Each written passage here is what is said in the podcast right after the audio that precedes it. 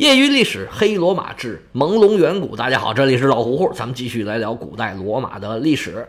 上回书咱们讲了一点海盗、海军和海商之间的关系，其实是想说啊，在不同的文化里，对同样一件事情或者同样一个词儿，你这个翻译过来啊，跟原词儿的意思其实是有很大不一样的。就单说海盗这个词儿，在中国人看来，那海盗是绝对一等一的坏人。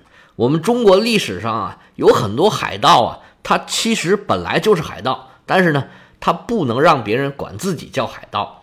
比如说啊，郑成功他们这郑氏家族，其实他们就是最大的大海盗头子，但是他们叫呢，都喜欢别人叫他们朝廷封他们的官儿啊，封他们的爵位之类的，就是因为中国人觉得海盗是坏人，但是西方人呢，没有觉得海盗有那么坏。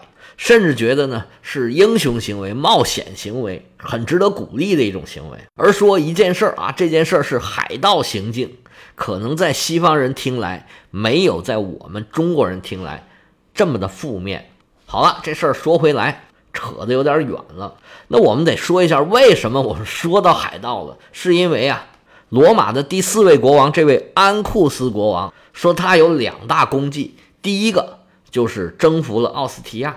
我们之前分析了奥斯提亚的这个地位，跟罗马一起成长的这个历史，所以说说一个国王征服了奥斯提亚这个事儿，呃，有点儿硬要把功劳归给一个人的这个意思。关于修桥这个事儿啊，其实也是这样。我们之前讲的这个造桥团啊，讲的很复杂。我们想说什么呢？他这个想法或者这个能力，罗马应该是一直想发展这个东西，但是说这个时候在罗马。造一个永久性的横跨台伯河的桥，这个基本上是没有什么可能的。也有可能在这个时候呢，造桥技术有了一定的突破。后世呢，确实有这种传说，说当时大概就这段时间啊，造了一座叫做苏布里奇桥。这个苏布里奇啊，在拉丁语里面啊，就是木头和木桩的意思。这苏布里奇桥应该就是木桥的意思。但是这个桥啊，是早已经不存在了。有可能啊，从来也没有存在过，因为河对岸呢，就是他们的虽然不能说是永久的敌人吧，但是是他们的竞争对手，经常会发生战争、发生冲突的一个部族，呃，不能叫部族，应该说民族吧，是埃特鲁里亚人的地盘。而河对岸呢，其实是有一个跟罗马竞争的这么样一个城市，是埃特鲁里亚人建的，叫做凯莱。现在这个在这个地方啊。有非常多的埃特鲁里亚人留下的坟墓的遗迹，现在算是意大利一个很重要的文物吧。这个凯莱城跟罗马应该是有一定的贸易往来的，不过因为民族的关系啊，双方关系应该是时好时坏，也可能啊，双方关系特别好的时候呢，那么一起造了一座能通两岸的桥。不过这个桥肯定也是临时的，因为那个时候肯定是没有能力造成一个大拱桥的。而台伯河呢，又是他们的经济命脉。如果说造了一个一座贴在水面上的桥，那肯定会影响这个水上的交通。我瞎猜啊，有可能当时呢，就是在最宽的水面上能造一座桥，这也算是一项重要的技术进步，这也算是一项功劳吧。而能取得一项重大的技术进步，那也是值得大书特书的。而在罗马呢？第一座永久性的桥梁叫做埃米里奥桥，最开始是石桥，是木桥啊，这个不知道，因为这桥啊早已经重修过好多次了。那么这个时候已然是公元前二百四十一年，已经是共和的中期了。一方面呢，这几百年技术肯定有了突破性的进展，而且呢，埃特鲁里亚那个时候呢早已然被罗马人给征服了，所以把桥建到对面去是完全没有问题的。那时候罗马城已经发展到对岸去了。好了，第四位国王咱们就讲到这儿。那么第四位国王说是执政了二十五年。如果按照传说里的分法，从这儿开始，这个王政时期又分成前半截和后半截。前半截这四位国王呢，不是世袭的，都不是出自一个家族。虽然这个努马和那个安库斯是有亲戚的关系，但是他们不是一个直系血统出来的。而且呢，前四位国王啊，要不就是拉丁人，要不就是萨宾人。按照传说的说法呢，这四位国王分别执政了三十八年、四十三年、三十二年和二十五年。这四个数加在一块儿，我已经算好了，一共是一百三十八年。按照传说的王政时期，一共二百四十四年的话呢，那就有一百零六年是后三位国王执政的时期。跟前三位国王不一样啊，这后三位国王啊是出自同一个家族的，而且呢，这个家族啊是来自罗马的对头埃特鲁斯坎人，是台伯河对面来的。这个家族叫做塔克文家族，也有翻译成塔昆家族的。于是呢。王政时期的后半截，在传说里面就被称为塔克文王朝。那首先进入我们视野的，就叫做老塔克文，他的名字叫卢修斯·塔克文·普里斯库斯。话说，在安库斯执政时期，罗马城来了一家人。嚯，这家人啊，穿的漂亮，个个都穿着绣花的大袍子，穿金戴银，头发留的老长。还带着各种花花绿绿的配饰，还带着好多的东西，光行李就装了好几车。罗马人一看他们这个范儿啊，就开始窃窃私语。一看他们就不是罗马人。那位说：“这罗马人能看出来吗？”能看出来。标准的罗马人呢，是不留长头发和不留胡子的。大家看一下这个罗马的雕塑。无论是凯撒、乌大维、庞培还是谁，基本都是很短的头发，下巴也是刮得光光的，完全不留胡子。那么到了帝国后期，公元二百年以后，有一些国王喜欢希腊文化啊，有一些蛮族国王逐渐开始留头发、留胡子，那就是后期了。罗马人呢，他跟斯巴达人一样，特别讲究刚健淳朴，他们不喜欢搞花里胡哨的东西，不是不喜欢搞，就不让搞。罗马在早期啊是不允许建固定的剧院的。你要搞活动，你搭个木头的，搞完了赶紧拆了它。这个有点像中国古代的游牧民族啊，他就害怕呀，这个奢华的生活啊影响自己人民的这个战斗力。所以罗马规定他是不能随便穿衣服的，穿的都是那个托家袍子，也不允许有奢侈的生活。当然了，到后期帝国已经很糜烂的时候，那人生活是。非常奢侈的，但是呢，规定还是那个规定，但只是不执行而已。那老塔一家是初来乍到，肯定还没有适应这个风俗。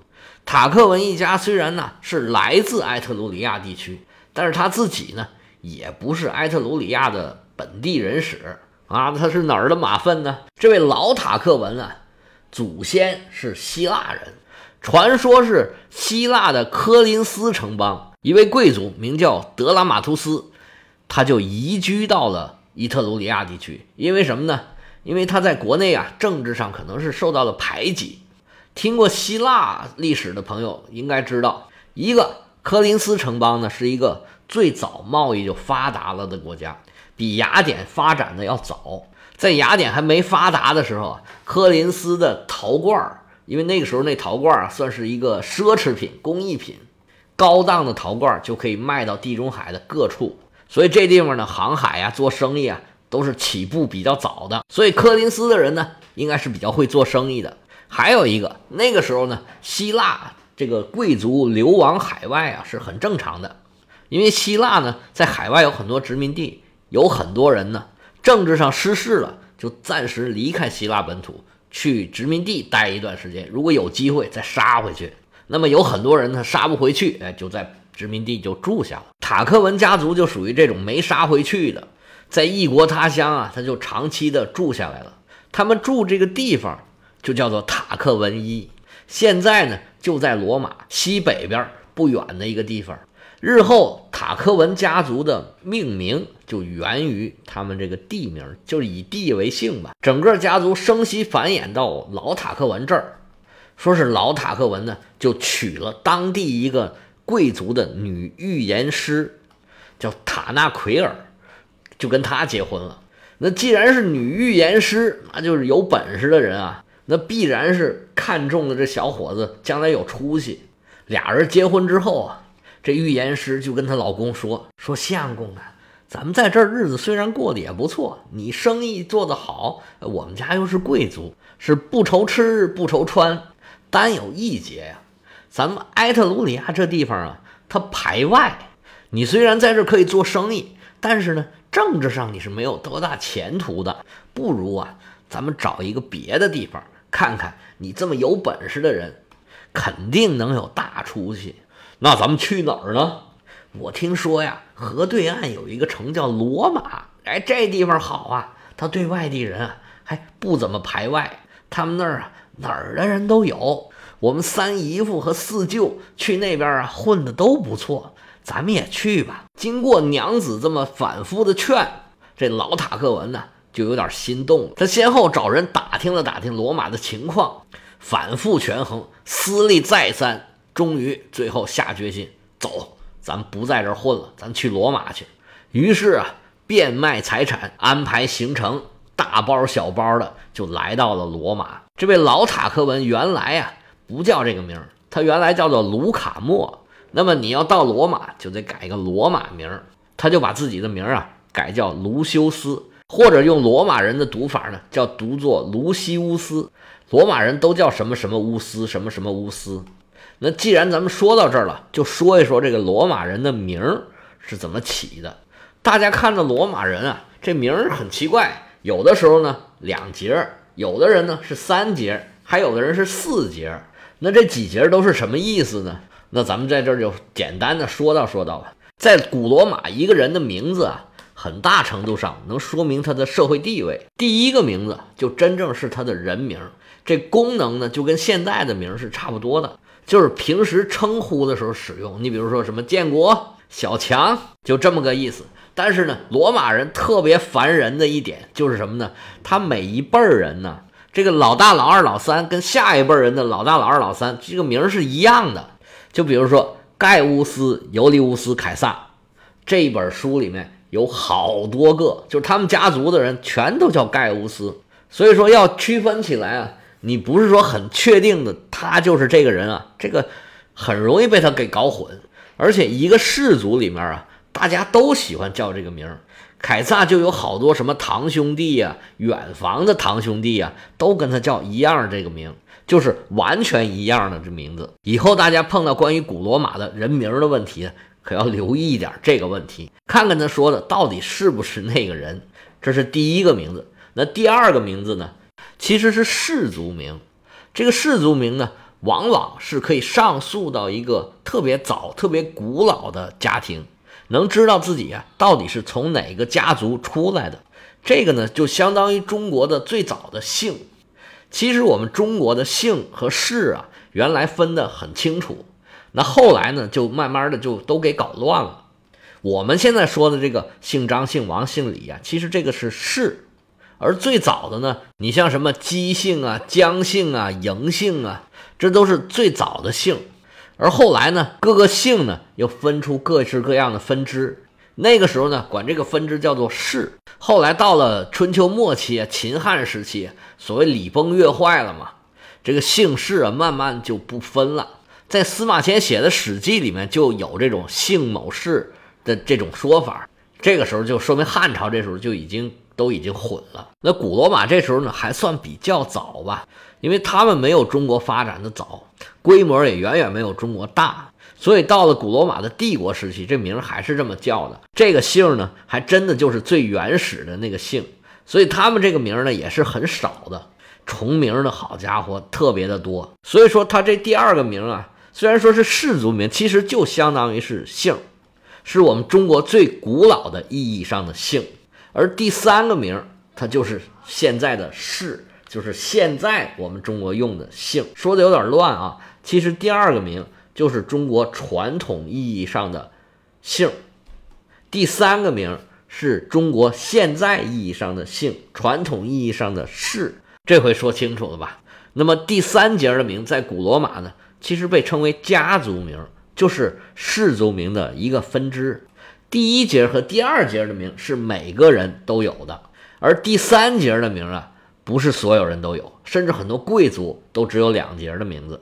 我们举凯撒就都举凯撒吧，就是盖乌斯、尤利乌斯、凯撒，是指盖乌斯这个人，他们是尤利乌斯这个氏族出来的，凯撒这个家族里面的一个人，这是凯撒这个名的意思。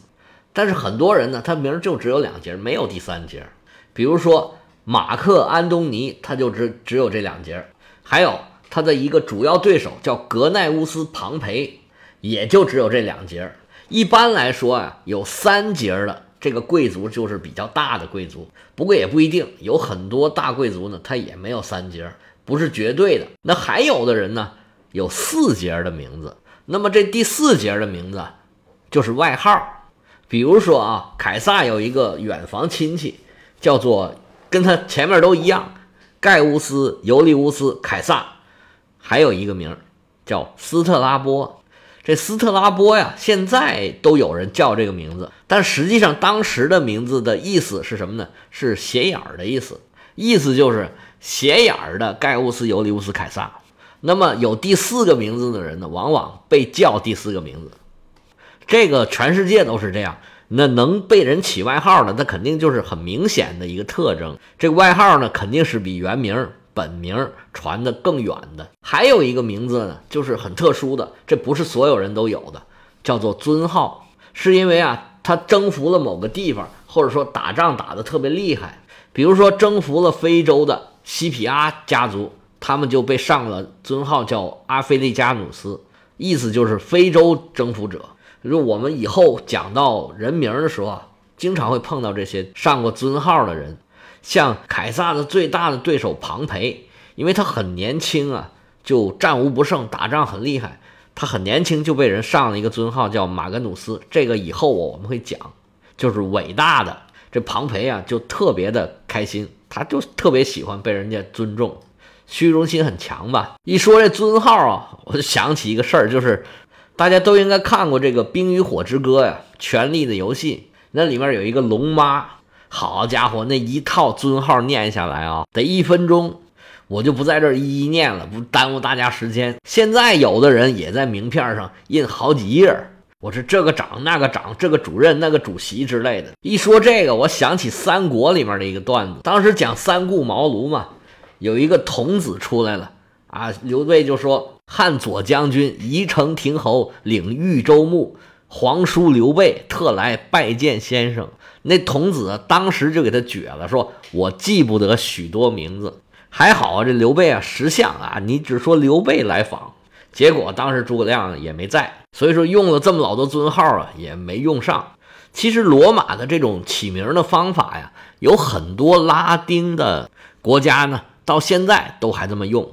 他们呢就给发扬光大了，有的这名字特别特别长，而且重名的几率几乎是百分之百。您如果看过这个《百年孤独》啊，肯定对这个名字印象就特别深。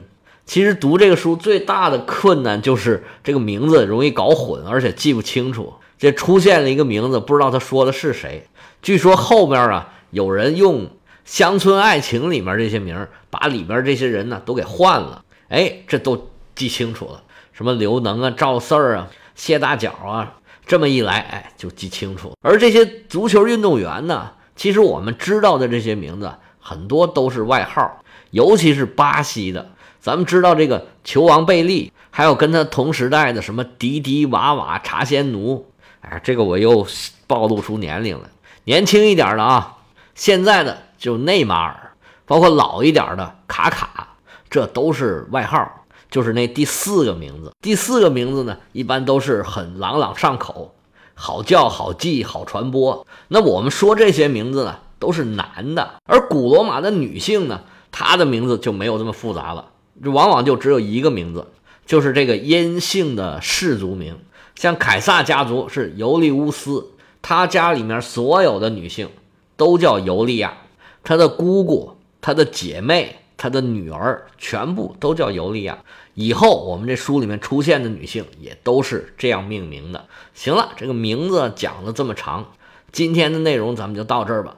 明天呢，咱们继续来讲老塔克文在罗马都干了些什么，他有哪些的遭遇，是怎么当上国王的。